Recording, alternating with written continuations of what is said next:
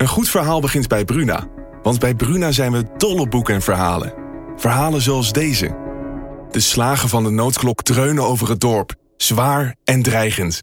Ze overstemmen de gemoedelijke drukte op de markt. En alle handelingen vallen stil. Wat zou er aan de hand zijn? vraagt Oda ongerust. Wil jij weten hoe dit afloopt? Je leest het in Bloedlijn van Simone van der Vlucht. Nu bij Bruna. Een goed verhaal begint bij Bruna. Want bij Bruna zijn we dol op boeken en verhalen. Verhalen zoals deze.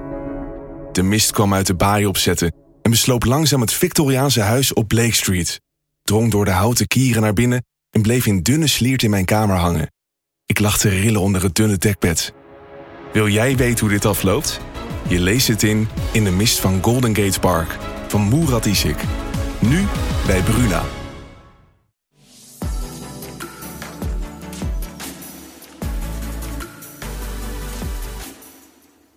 Een hele goede middag en wat leuk dat je weer kijkt naar een gloednieuwe Talk of the Town live hier vanuit Forum Groningen.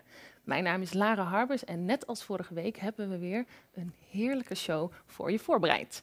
En natuurlijk um, zou ik dit het allerliefste met jou hier live in Forum Groningen willen doen, maar helaas moeten we het nog even zonder jullie, zonder live publiek doen. Maar om dan toch een beetje dat vrijdagmiddag borrelgevoel jouw kant op te sturen, kun je kans maken op de inmiddels beroemde borrelbox van Nox, het, Nok, het restaurant hierboven. Het ziet er heerlijk uit. We hebben al een paar hele leuke winnaars gehad. Het enige wat je hoeft te doen is een berichtje sturen naar uh, Instagram Talk of the Town 050. En wie weet kan jij dan het weekend inluiden met zo'n heerlijke borrelbox. Goed. Vanavond, misschien ga je wel kijken, is er weer een hele spannende finale van The Voice of Holland. Maar hoe zou het nou zijn om mee te doen aan zo'n groot populair programma? Singer-songwriter Guus Mulder, die weet er alles vanaf. Uh, die zit hier ook. Hoi Guus. En ik ga het met Guus hebben over zijn muziekcarrière, maar ook hoe zo'n deelname aan zo'n groot programma nou effect heeft op je leven en op je muziekcarrière. Ook spreek ik met Albert van den Oever. En Albert is de eigenaar van de nu nog niet geopende drag show bar The House of Scandal. Die gaat hopelijk binnenkort open in de binnenstad. En Albert, hallo Albert, die is hier niet alleen, die is hier ook nog eens met superster Anastasia van Beaverhausen. Ook gaan we vandaag luisteren naar weer een prachtige column van een van onze vaste columnisten, Bram Esser. En Bram, ik heb begrepen dat je op hete kolen zit. Daar gaan we het straks even over hebben. Maar voordat we al deze dingen gaan doen, wil ik even de week doornemen. En dat doe ik dit keer met, en hij zit al naast me, Sander Dekker, verslaggever bij het Dagblad van het Noorden. Want um, ja, vorige week uh, woensdag was de documentaire De Kinderen van Ruinerwold te zien op NPO 1. En daar wil ik het even over hebben met Sander. Dus ik zou zeggen, ga er eens goed voor zitten. Pak nog even een lekker drankje, want wij gaan beginnen. Sander, wat fijn dat je er al bent. Dankjewel. Ik heb afgelopen woensdag, en ik denk veel mensen met mij, met ingehouden adem gekeken naar kinderen van Ruinerwold. Ik heb de arm van mijn vriend helemaal kapot geknepen, omdat ik de hele tijd dacht, wat gebeurt hier, waar kijk ik naar? Ik wil het graag met jou hebben over deze documentaire serie, waarvan nog drie afleveringen te zien zijn. Maar ik dacht, omdat jij vanaf het allereerste moment betrokken bent geweest bij deze zaak, zou je voor, het zullen niet veel mensen zijn, de mensen die niet meer helemaal weten wat er nou speelde, even kort willen uitleggen, wat is er nou allemaal gebeurd in Reinerwold? Nou, ten eerste in uh, oktober 2019, 15 oktober uit mijn hoofd, uh, kwam het eerste nieuws naar buiten over een uh, familie die in een afgelegen boerderij in Ruinerwold na een politieinval aan het licht was gekomen. Ze zouden daar zo'n 9 à 10 jaar afgesloten hebben geleefd van de buitenwereld, samen met hun vader. En uh, ja, daarna is er een verhaal ontsponnen dat, dat in Nederland eigenlijk zijn gelijke niet kent. Denk het was eigenlijk in één klap ook wereldnieuws. Het was wereldnieuws, ja, absoluut. En jij, van al die mensen die er alles van willen weten, was hier eigenlijk heel erg aan het begin al bij. Hoe ben jij hierbij betrokken geraakt? Nou, zelf uh, woon ik uh, ongeveer op 10 kilometer van die boerderij. Uh, ik was werkzaam bij, bij Dagblad van Noorden, ben ik nog steeds. En ja, vanuit die hoedanigheid, je hoort dat dat je in een buurtdorp, wat ik, ja, wat ik feitelijk gewoon heel goed ken, ja. ja, zoiets, zoiets aan de hand is. ja, dan rij je natuurlijk als gek daarheen om, ja, om de eerste feiten... Maar hoe hoor je dat dan? Krijg je een appje? Of hoe? Ja, nou, het nieuws kwam via RTV Drenthe als eerste naar buiten over een gezin dat daar zou wachten op het einde der tijden. En ja, vanuit daar probeer je je werk zo goed mogelijk te doen. En dat heb ik, ja, dat doe ik nog steeds wat betreft deze zaak. Ja, dus, want voor mij, ik heb nu net afgelopen woensdag dus de eerste aflevering van Kinderen van Ruinerwold gekeken. Ik denk dat veel voor jou al een beetje bekend was. Hoe was het voor jou om die eerste aflevering te zien? Nou ja, wat je zegt, hè, veel details, ja, die wisten we eigenlijk wel. Uh, over uh, nou, sommige gruwelijkheden, ja, sorry dat ik het woord gebruik, of nou. ja, over mishandeling, seksueel misbruik. Ja. Dat wisten we.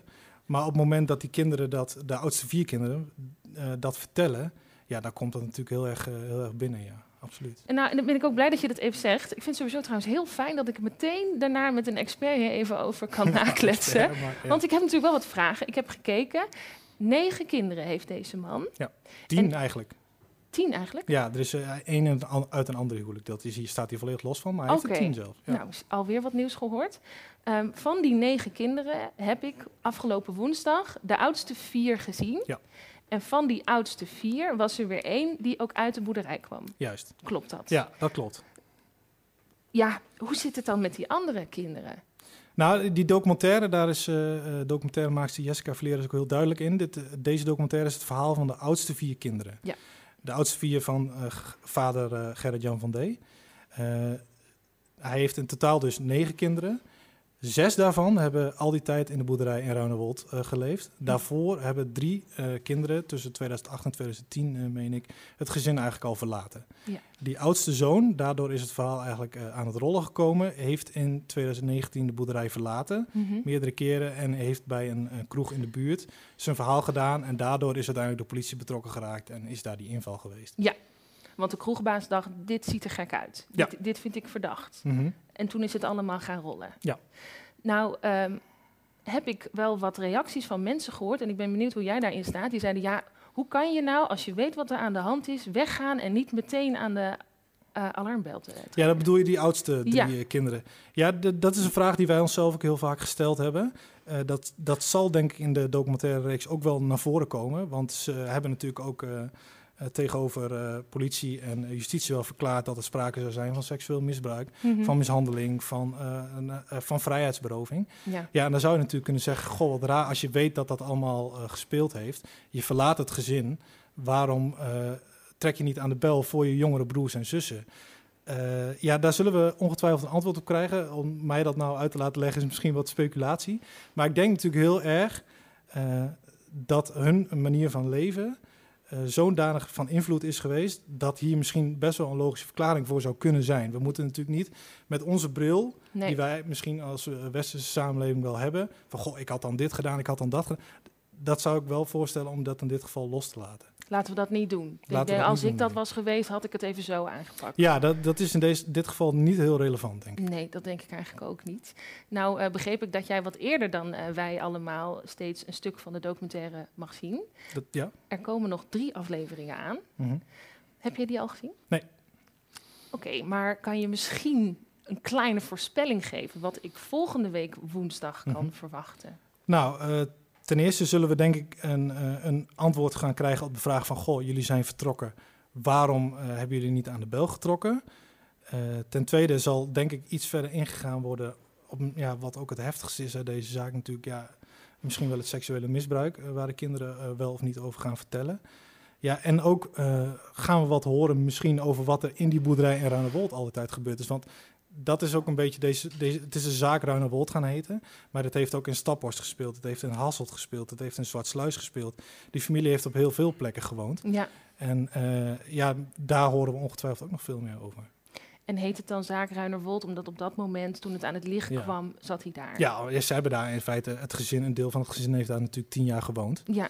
Uh, ja, en de, de inval was in Ruinerwold, mm -hmm. wel op een buiten, in een buitengebied van het dorp. Ja, ja dus daarom heeft, heeft de naam de zaak Ruinerwold uh, meegekregen. Ja. Maar het heeft op veel meer plekken gespeeld, absoluut.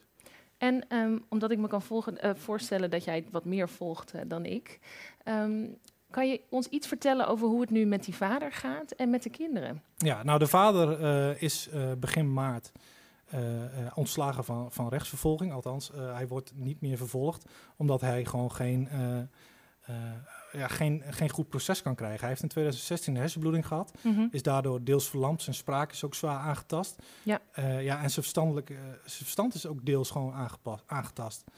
Dus eh, daarvan heeft de eh, rechter gezegd, en het OM zelf ook, van we kunnen deze man eh, niet vervolgen. Want hij kan zich op deze manier niet verdedigen. Nee, hij kan zich niet Nee. verdedigen. Hij krijgt niet de kans op een eerlijk proces. Ja. En iedereen in Nederland verdient dat. En hij kan het op deze manier niet krijgen. Hij woont nu weer met zijn vijf jongste kinderen. Want deze documentaire gaat over de oudste vier. En die oudste vijf zeggen allemaal... wij hebben een andere ervaring dan wat de, de oudste vier schetsen. Mhm. En de jongste vijf wonen nu samen met de vader ergens in Nederland. Wat vind je daarvan? Ja, eh, ja heb, ik, heb ik daar wat van te vinden? Ja, Ja, dat eh, weet ik graag. Nee, nou, ik, ik, ik heb er niet per se moeite mee. Ik, ik Nee. geloof in het Nederlandse rechtssysteem. Ja, En eh, de jongste kinderen wilden graag weer met hun vader ja, verder leven. Ja. En of dat nou betekent dat ze weer een teruggetrokken bestaan zoals in Ruinewold gaan leiden. Of misschien juist wel eh, nu na wat contact met de buitenwereld een wat eh, normaler eh, bestaan gaan hebben. Ja. dat gun ik ze even goed. Maar ieder- ze zijn inmiddels volwassen, ze hebben daar recht op. Sander, ik, ik kan hier nog heel lang met jou over Dat doorpraten. Dat ook, gaan ja. we straks ook even doen. Wat fijn dat je hier even wilde zijn. En dat ik al mijn nieuwsgierige vragen zo lekker aan jou kon stellen. Volgende week woensdag een nieuwe aflevering. Ehm, ik zou zeggen, ga lekker zitten, pak even een drankje. Fijn dat je er was. Dankjewel. Ja, Sander. Goed, en eh, terwijl Sander lekker gaat zitten, ehm, komen mijn volgende twee gasten zo meteen al bij mij aanschuiven. Ik zei het net al, een heuse drag show bar in het centrum van Groningen. Ik heb daar zelf ontzettend veel zin in. De man, de eigenaar van deze zaak, zit nu naast me. Albert, lekker met een wijntje. Zeker. Albert van den Oever, fijn dat je bent. En ietsjes verderop zit de altijd prachtige Anastasia van Beaverhausen.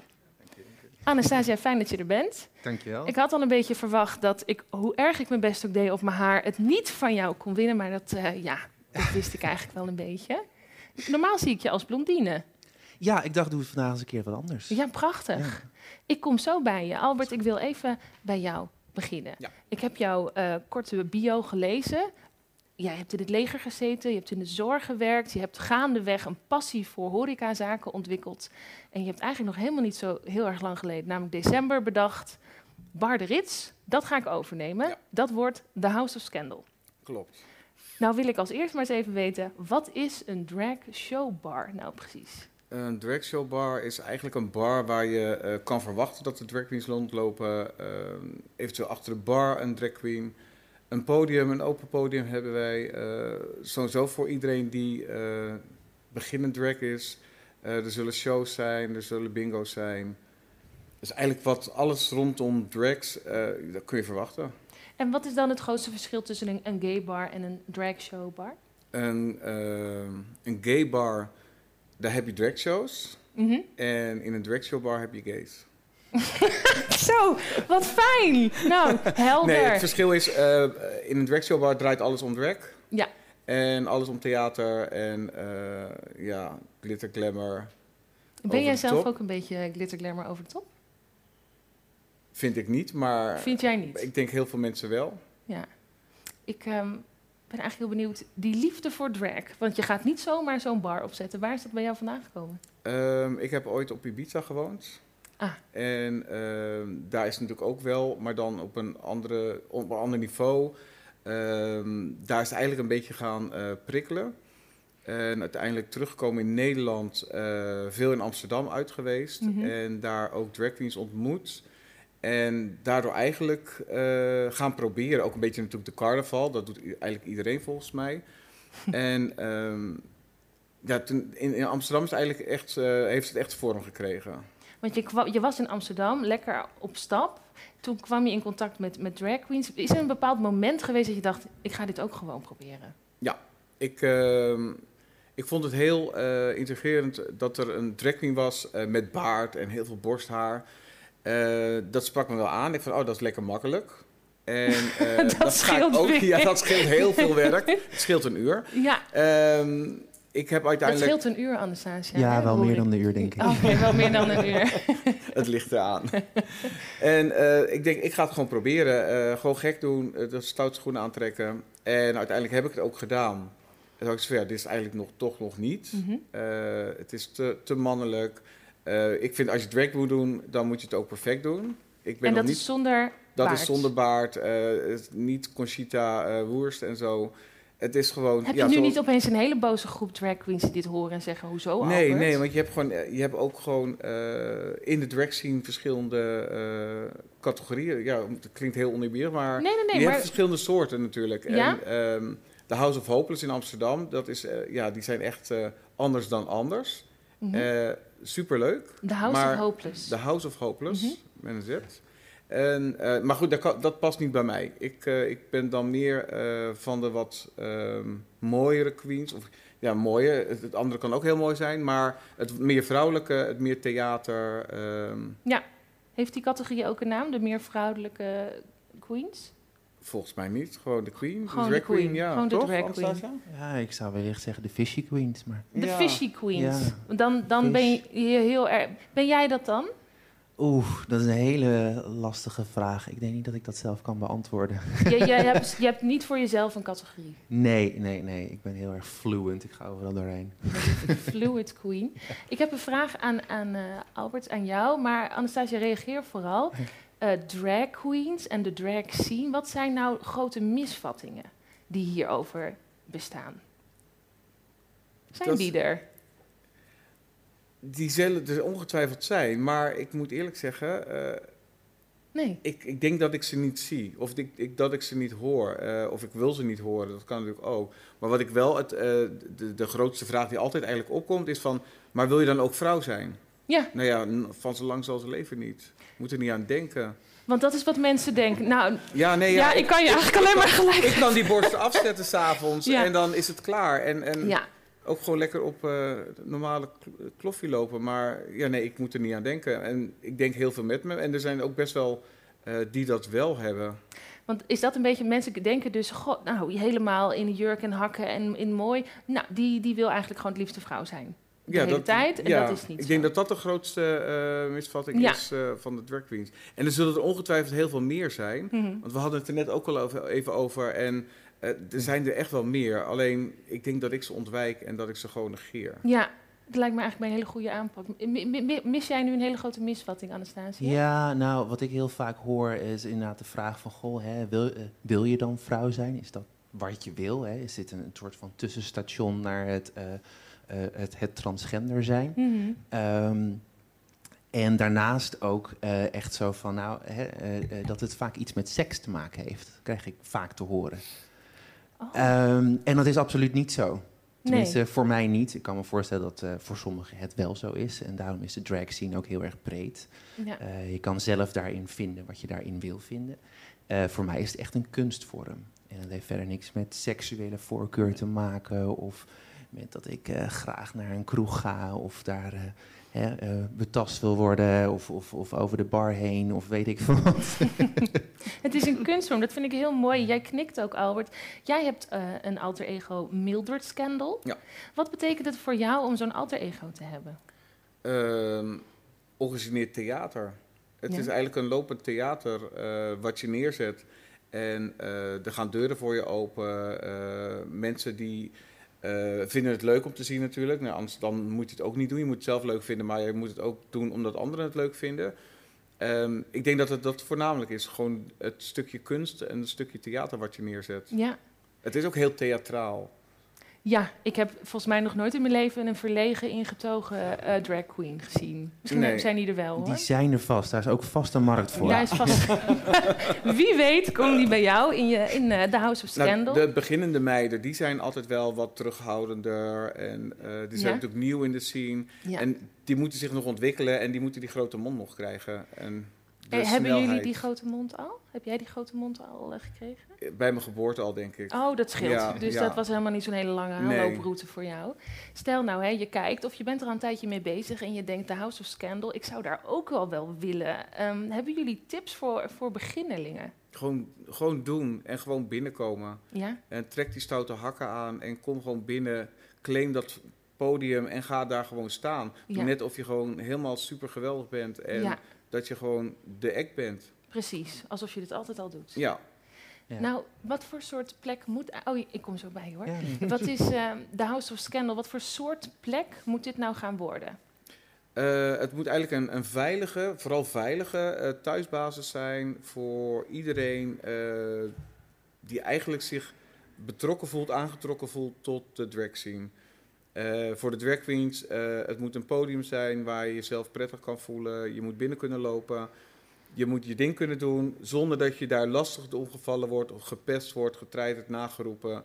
Eh, voor de andere mensen die het leuk vinden om te zien, eh, die daar ook wel affiniteit bij hebben, die moeten ook zeker komen. Dus ik mag komen als hetero komen, ja. vrouw. Absoluut. Oh, wat een opluchting. En zeker voor de hetero vrouw. Ik denk dat het een perfecte, eh, veilige basis ook is. Je wordt Ja. door de man in ieder geval niet lastiggevallen. Nee, heerlijk. Ja. Ja, ehm, nou, dit was toch eigenlijk wel de vraag waar ik heel- ook heel graag aan je wilde stellen. Dus dit is even opgelost.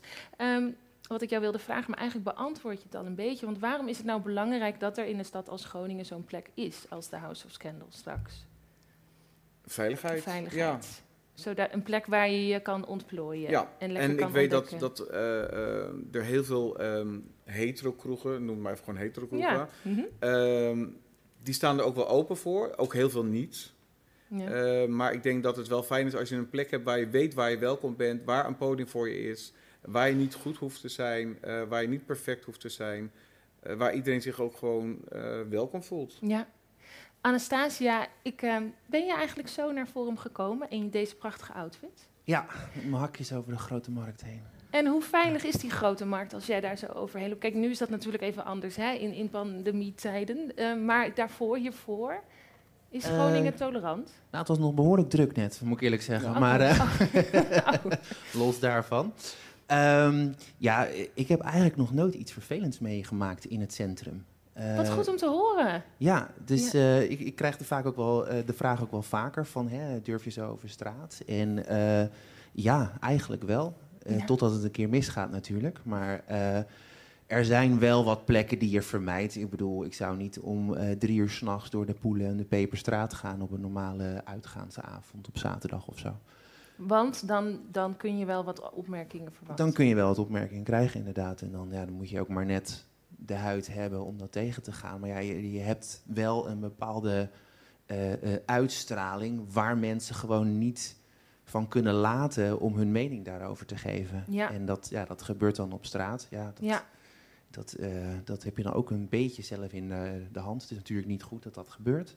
Maar die Maar- uitstraling kan ook eh, helpen om juist die reactie te voorkomen. Want Mhm. je loopt daar wel en je staat daar wel als een persoon. Je Ja. bent sowieso 20 centimeter langer als gemiddeld. dat scheelt. Ja, en ook en die nagels, hè, die die helpen. nagels, ook, je, Ja. je krabt gewoon de ogen uit. kijk. Maar de, de arrogantie, dat weert mensen ook wel af. Ja, dus eigenlijk is dat al een hele goede nou, test. Ik probeer van iets naar iets positiefs te maken, maar halverwege denk ik, zou ik dat wel moeten doen. Maar dan kan je dat een beetje je helpen om, om een wat dikkere huid te krijgen. Ja. Anastasia, jij bent een van de bekendste drag queens helemaal uit het noorden. Hoe ziet die drag queen scene hier eigenlijk eh, eruit volgens jou? Nou, het is een steeds groeiende scene eigenlijk. Eh, eh, ik denk een jaar of, of vijf, zes geleden beperkte het zich nog tot ongeveer een, een, eh, man slash vrouw tot tien.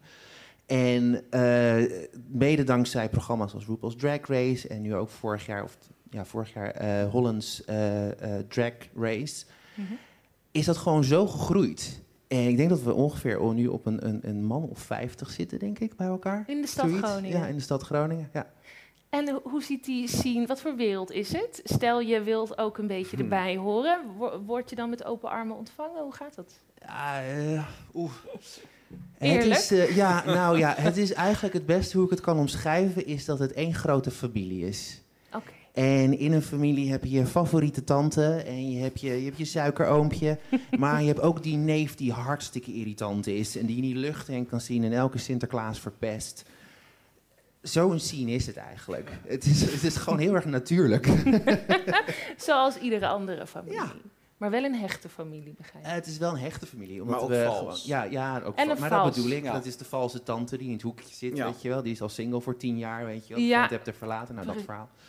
en, ehm, maar het is wel hecht, inderdaad. Want ja, je, je, je, je deelt toch iets met elkaar. Je deelt een bepaalde passie voor Ja. iets. En dat verbindt constant. ik ben ja, ik kan niet wachten. Ik zou willen zeggen, lieve Albert, volgende week eh, mag je open. Dat is helaas nog niet Nee. zo. Maar zou je ons al iets kunnen verklappen? Stel, over een maand is het zover, er mag iets open. Wat, wat kunnen we verwachten van de House of Scandal? Gezelligheid, Gezelligheid. warmte eh, en te weinig plekken.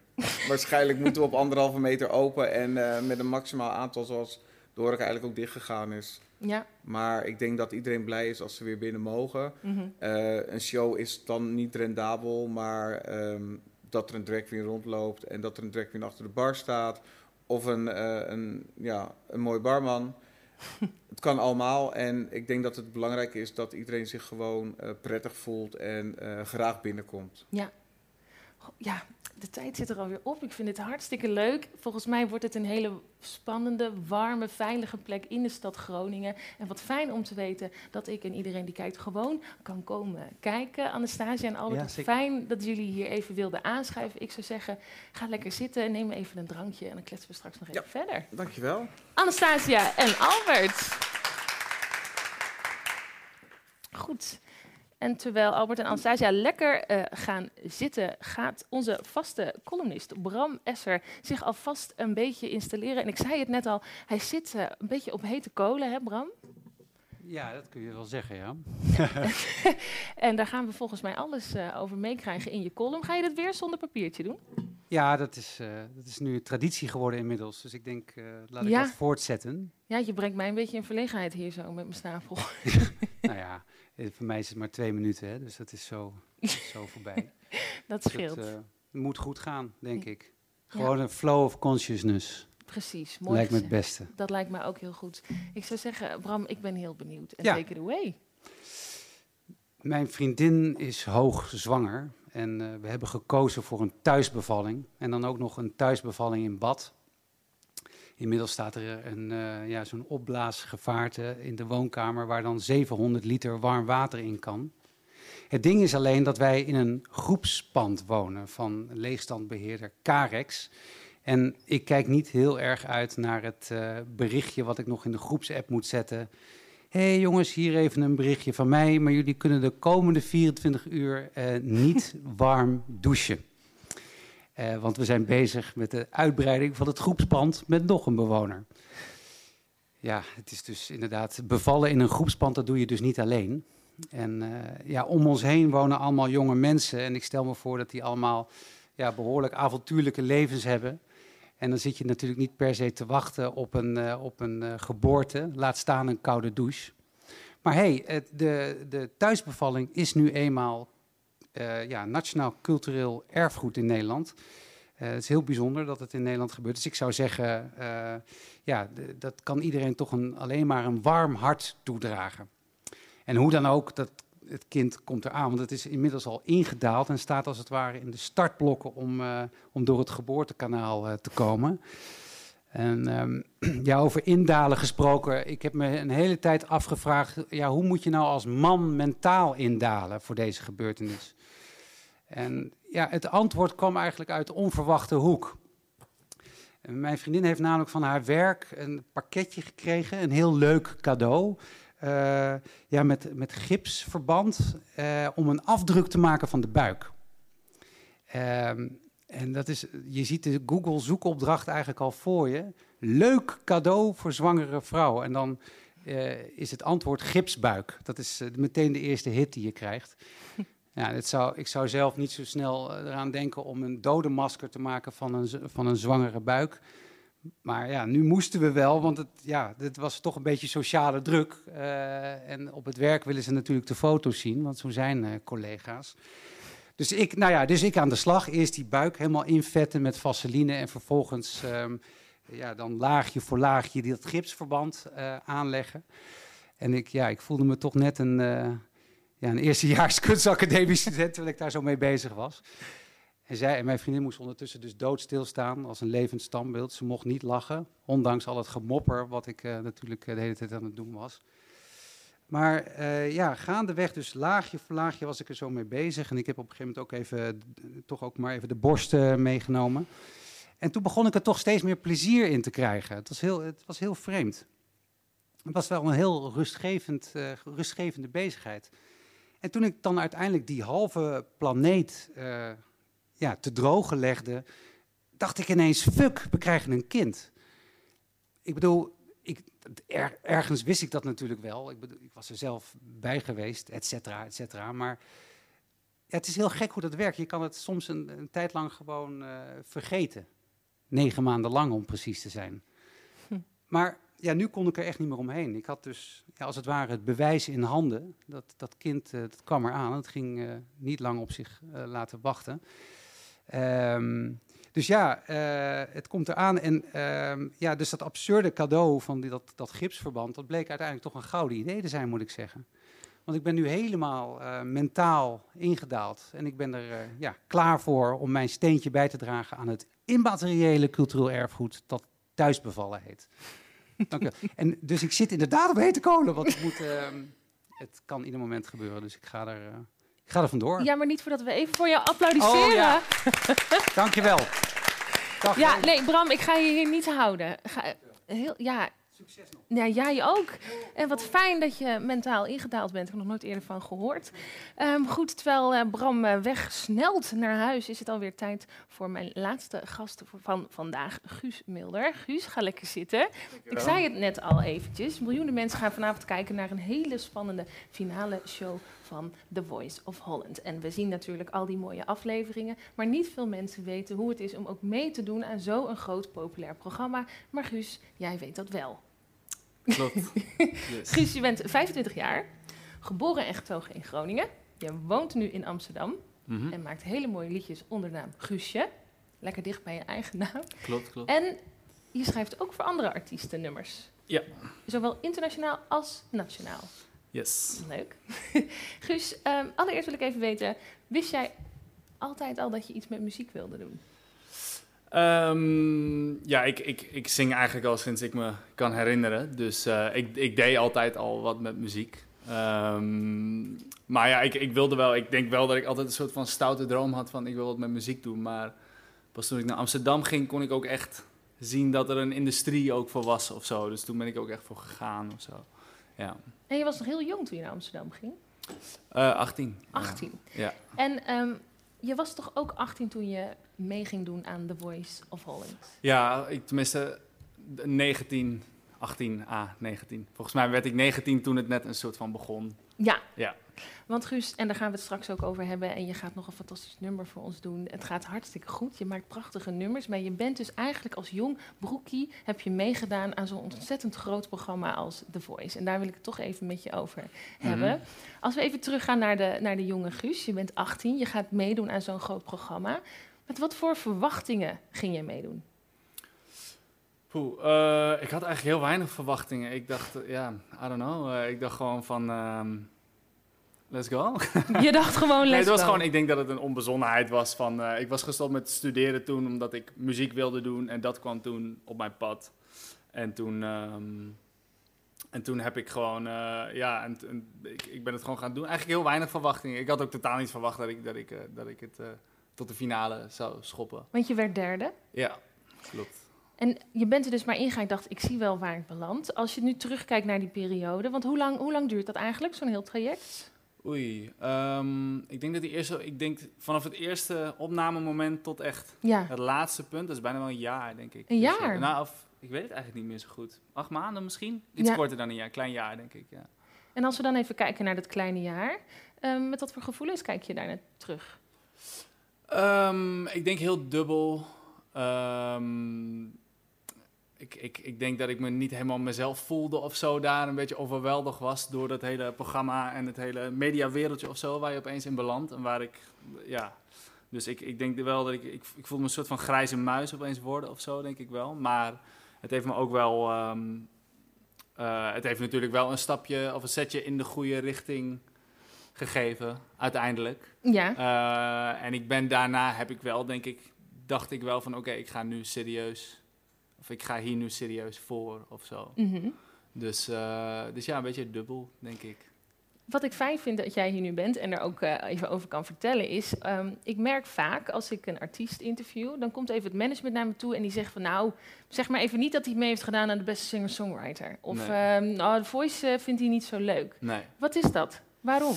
Nou, ik denk dat er in de, ehm, in de, vanuit, vanuit de industrie gewoon best wel op neergekeken wordt op zulke programma's. Of tenminste, ik denk dat de beste singer-songwriter wel een ander imago heeft. Want het Mhm. gaat ook echt om de, de, de craft van liedjes schrijven. Dus ehm, eh, alleen ja, ik, ik denk daarom eigenlijk. Omdat vanuit de, vanuit de industrie wordt er gewoon een beetje op neergekeken of zo. Dus ehm, Muzikanten die vinden het zelf minder tof als je zegt ik heb meegedaan aan. Ja, een- ik heb zelf ook heel lang eh, gewoon het een soort van afzijdig gehouden. Of in ieder geval, eh, ik wil er ook niks mee meer. Het- het- ik wil niet, je wil niet dat het aan je plakt of zo. Mhm. Vooral niet als je ook gewoon in de industrie aan het werk bent. Er zijn ook mensen waar ik nu, eh, toevallig een week geleden of zo, iemand waar ik echt best wel veel mee werk. Die zei, huh, heb je in de finale van de Voice gestaan? Dat wist hij helemaal niet. Het is niet Maar iets dat- wat je meteen zegt. Nee, nee, dat zeg ik. Nee, maar het is ook niet relevant of zo als ik, eh, als, voor, voor wat ik nu doe. Nee. Ik- tenminste, niet voor mij. Nee, niet Eh, voor jou. Nee.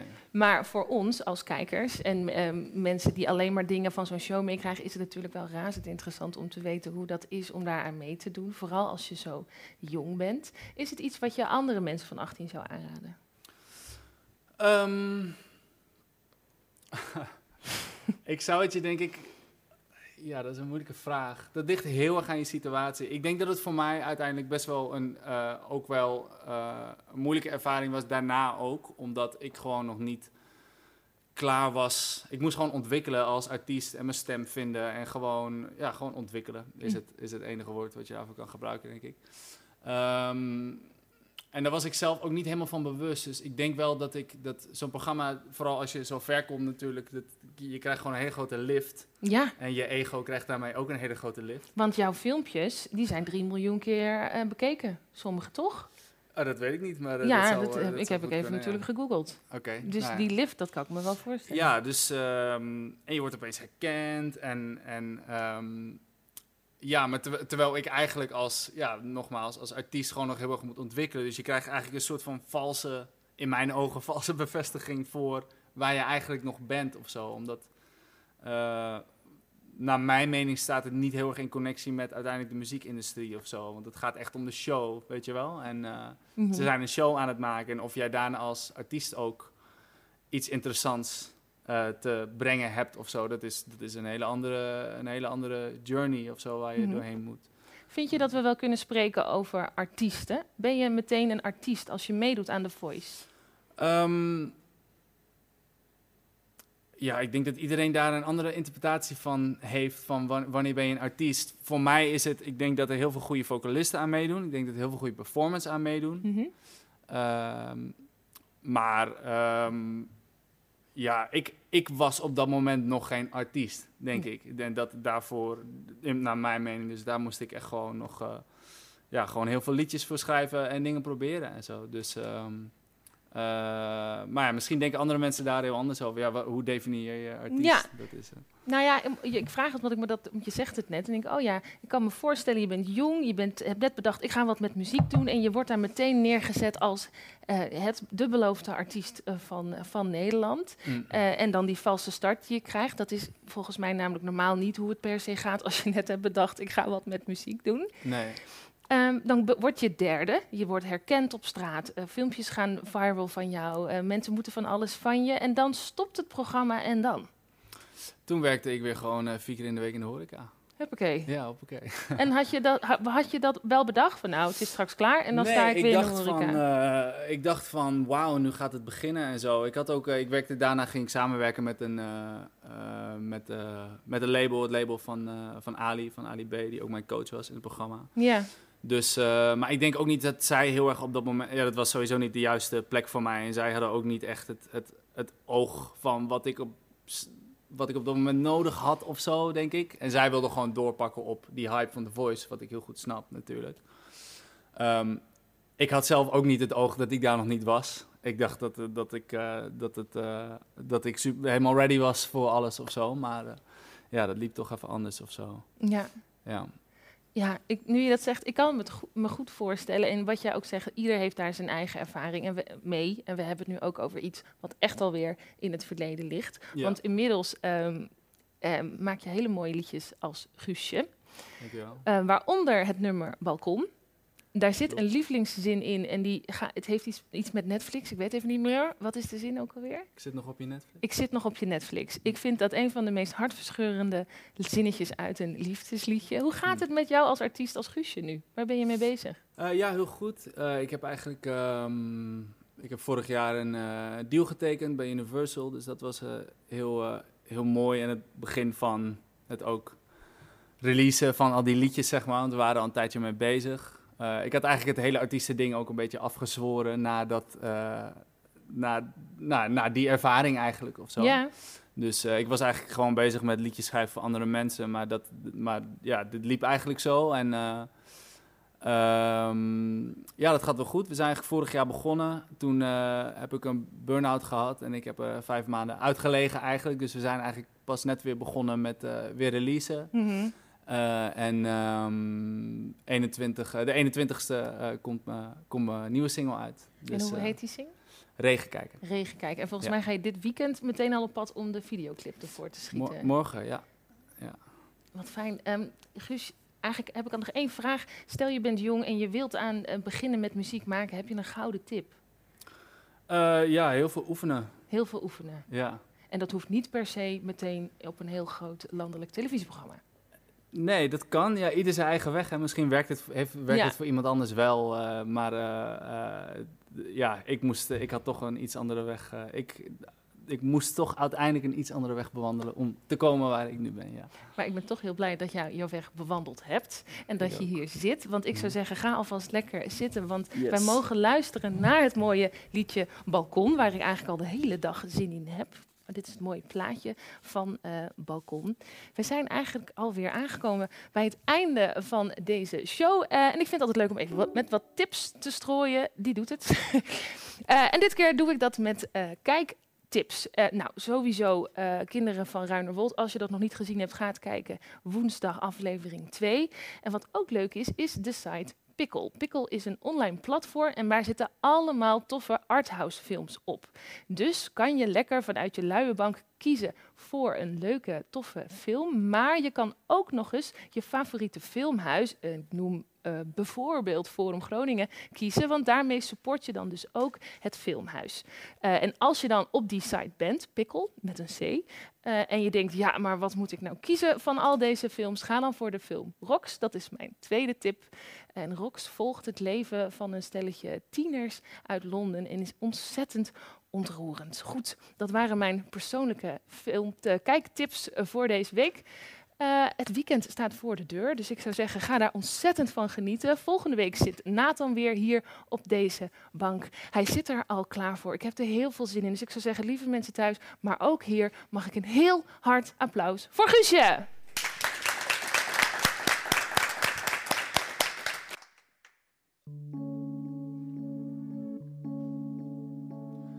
Ik heb verhalen van je vriendin gehoord. Niet die ene, maar die andere. Die met die mooie ogen. Ze zei dat jij zei zo van Guus is gestoord. En hij gaat never nooit veranderen. Het is beter zo. Toch bel je me op en zeg je Guusje. Ik mis je op mijn balkon. Hey, ik heb verhalen over je nieuwe boy gehoord. Kom nu even niet op zijn naam. Jullie gingen veel te snel en nu ben ik niet meer welkom. Want hij is een beetje jaloers, dat snap ik ook wel. Want als hij weg is, denk je Guusje, ik mis je op mijn balkon. Oh, ik zit nog op je Netflix. Ik weet dat je mij mist, baby. Doe niet alsof zwakke plekken ken ik en je gekke fetish. Of weet hij die nu ook? Nu sta ik beneden bij je deur en blaas een kusje naar je op je balkon. Ik heb mijn tranen voor je laten vallen en mijn woorden voor je uitgesproken. En ik vraag niet veel, lief, ik hoop alleen niet dat je ook met hem op het balkon geniet. Ik hoop dat je me belt en dan zeg Guusje, ik mis je op mijn balkon. Hey, luister naar de bel, want het is Guusje, bijna op je balkon.